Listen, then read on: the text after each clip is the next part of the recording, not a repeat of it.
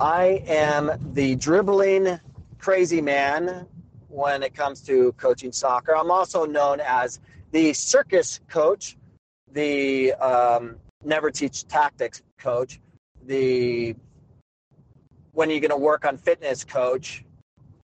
I'm everything but what others do. I, I work on mastering the ball. That is all I do. That's all I care about is somehow, some way to get every kid to master the ball and convince them and their parents to please master the ball at home. You you have to master it. My kids are not allowed to watch TV. Well, they're not supposed to without a, a ball on their foot.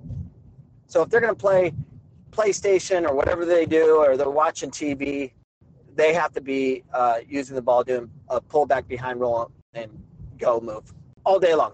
They have to master that ball. They have to touch it so much that it just becomes them.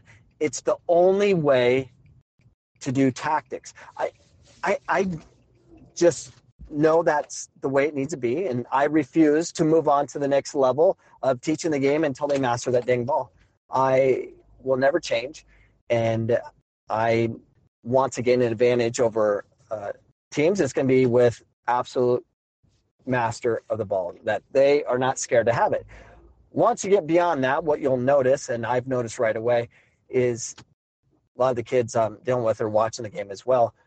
Uh, just the other night, we're playing futsal, and my kids are embarrassing the other team, and they're flying at them using different tactics of, you know, when to pressure, you know, man press, you know, uh, sit in and counter. They, they tried everything, but we just kept the ball.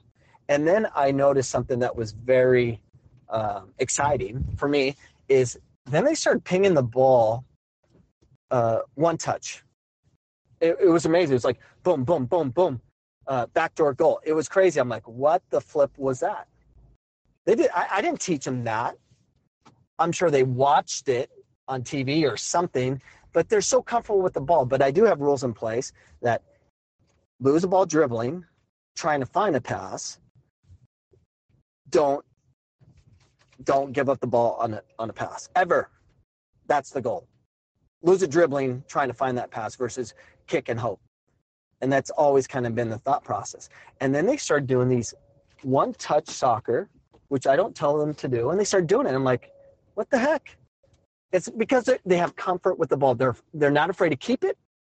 They're not afraid that they can have their heads up. They're not panicking. The ball's traveling to them, and they're not just staring at it. Oh my gosh, the ball's coming, and then they can relax and play one touch soccer. How's that even possible? I do it. It must be possible. Uh, my kids are playing some unbelievable, creative enjoyable soccer that people will stop and watch and go, what the heck is that? How are those kids doing that? Doesn't always get the result, but they're technical and they're not scared to have the ball and they can fit in any system. I dare all coaches to have the guts to go through that process. It's not that hard. It's not that hard. You just have have a little bit of conviction.